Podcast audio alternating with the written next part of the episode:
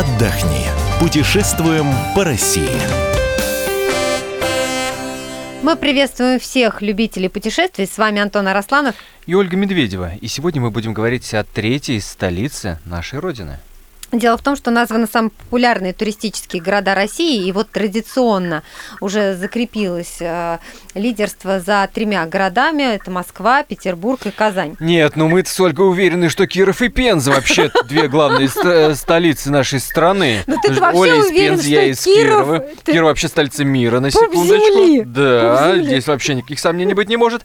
Но что делать? Статистика, дело, ну что называется, с ней не поспоришь. Ну окей, соглашаемся. Москва, Питер, Казань. Ну и тем более, что у нас на связи Наталья Вадимовна Абрамович, генеральный директор туристско-информационного центра Казань. Мне кажется, Наталья Вадимовна как раз уверена, что Казань пуп земли, а не Киров и не Пенза. Здравствуйте.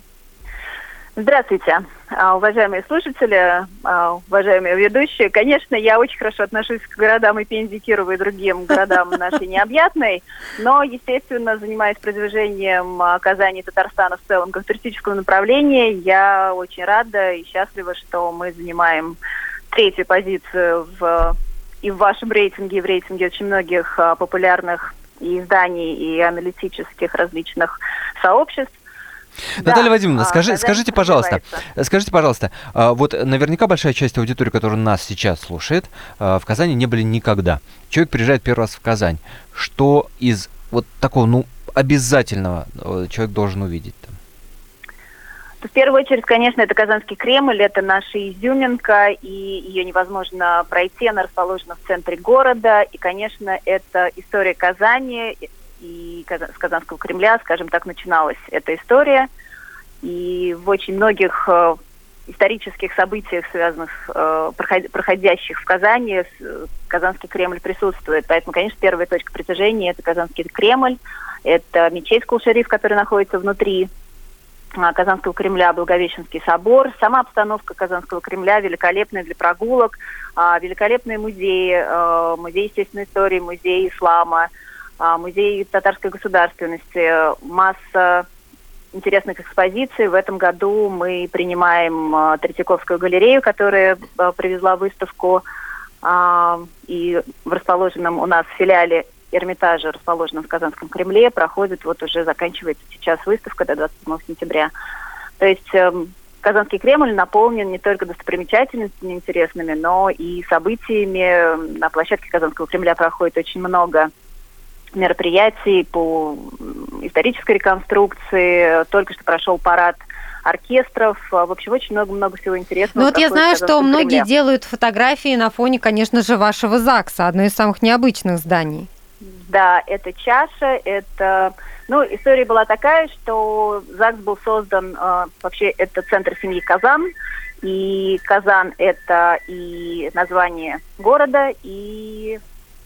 чаша, которая испокон веков использовалась для приготовления пищи в татарских семьях, и поэтому вот наш центр Синий Казан был исполнен в виде чаши. Да, там есть великолепная смотровая площадка с обзором полным, круговым, с видом на Казанский Кремль, опять же, поэтому, конечно, эта чаша пользуется большой популярностью туристов. Слушайте, ну если возвращаться к Кремлю, да, понятное дело, что, э, ну, такие две опции у, у подобных мест есть. Первая опция – это просто погулять, поглазеть, фотографии, значит, э, поснимать. Вторая – это для людей, которые интересуются историей, это экскурсия обязательно, да? Да, это конечно. История места, это история страны, да, и так далее, так далее, так далее. Но у каждого такого места притяжения есть какие-то легенды, которыми они обрастают. Неважно, правда это, неправда, неважно, такие городские легенды. Вот есть среди э, легенд о Кремле казанском какая-то ваша любимая?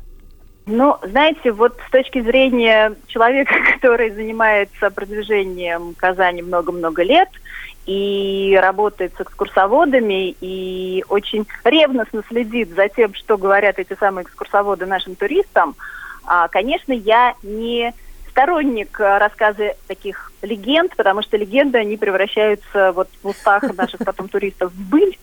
Но из таких уж, если говорить, самых распространенных, не моих любимых, но распространенных легенд, это, конечно, легенда о том, что есть тайный ход на территории Казанского Кремля, который находился в нескольких там сот метрах, может быть, километре от Казанского Кремля, и что войска Ивана Грозного при взятии Казани м, использовали этот э, тайный э, вот, ход под рекой Казанкой для того, чтобы, в общем, взять э, Казанский Кремль в шестнадцатом веке, когда шли войска Ивана Грозного. Но это легенда, это не было. Это легенда, да, да.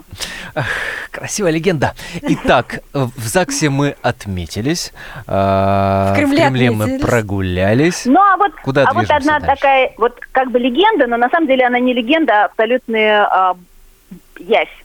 Наша наша башня Сююмбике, которая стоит на территории Кремля, имеет отклонение от своей оси даже больше, чем Пизанская башня. И вот это такой очень интересный факт, который, ну вот не легенда, а вот он мне очень своя интересен, падающая приятен. Башня такая. Понятно, да, утерли нос Пизе, все ясно.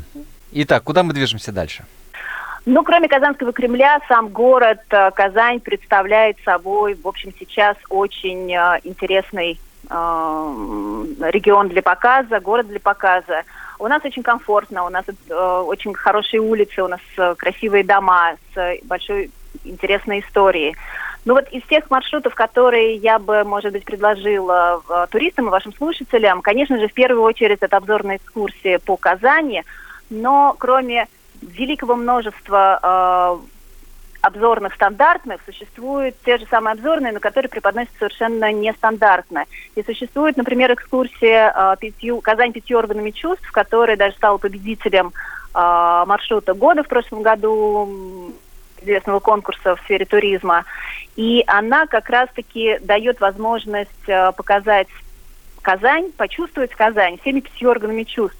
И а, мы смотрим на Казань с а, смотровой площадки в сто метров. Мы посещаем музей Чак-Чака, в котором погружаемся в атмосферу татарского дома и знакомимся с традициями татарского гостеприимства. Чак-Чак, а, только за него поехали. Слушаем Казань. Мы лепим Казань своими руками, нашего казанского кота а, вылепляем из глины. А, мы пробуем Казань на вкус и посещаем а, наши очень интересные объекты Туган-Авелым, родная деревня, это комплекс в центре города, где мы пробуем национальную татарскую кухню, ощущаем ароматы города. В общем, очень интересные экскурсии, которые проходят вот по территории татарства Казани, прошу прощения, но в такой нестандартной форме наши туристы знакомятся с достопримечательностями. Наталья Вадимовна, как вам кажется, вот человек собрался поехать в Казань, вот ваше личное мнение, лучше э, взять билет, там, ну, грубо говоря, на поезд и приехать и на месте уже разобраться, или заранее спланировать маршрут, заранее, э, может быть, даже проплатить какие-то э, там, э, э, ну, услуги? Да, агентств. Я вас поняла. Как вот руководитель туристско-информационного центра города Казани, я бы очень порекомендовала строить маршрут заранее, потому что сейчас великое множество экскурсионных центров э, в Казани, которые предоставляют большое разнообразие экскурсий, и все э, присутствуют э, на просторах интернета, очень легко найти, э, забронировать и даже приобрести экскурсии, именно не выходя из дома, как говорится, составить свой маршрут. А, у нас есть замечательный портал, официальный туристический портал Республики Татарстан визит точка татарстан точка ком, на котором расположены все объекты, достопримечательности, все варианты экскурсий и э, как провести время с удовольствием на территории Казани и Татарстана. Любой желающий найдет на этом ресурсе. Очень рекомендую. Слушайте, спасибо вам большое. Наталья Абрамович, генеральный директор Туристско-информационного центра Казани, сегодня была у нас на связи. Но мы позвонили одной из жительниц Казани. Конечно, вы все ее знаете. Это певица Максим. Максим. И она нам рассказала о любимом своем месте в этом городе. Ну что ж, дорогие друзья, я, конечно, могу долго рассказывать про свой родной город, который процветает, с каждым годом становится все интереснее, все красивее. Очень много, конечно, у меня таких личных своих мест, которые я очень люблю. Я люблю улицу Баумана, по ней я, будучи подростком, приходила в свою первую звукозаписывающую студию. Для меня это место такое, оно несколько похоже на наш старый Арбат в Москве, но, тем не менее, конечно же, со своим таким татарским колоритом. Там тоже очень много увлекательных построек, памятников и даже церковь аж восемнадцатого века.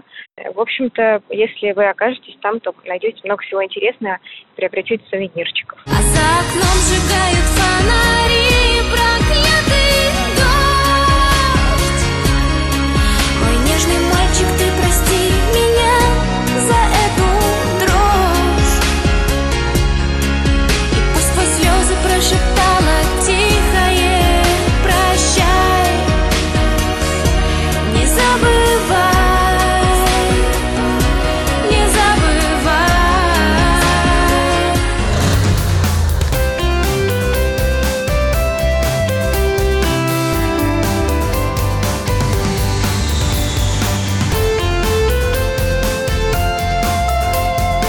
Отдохни.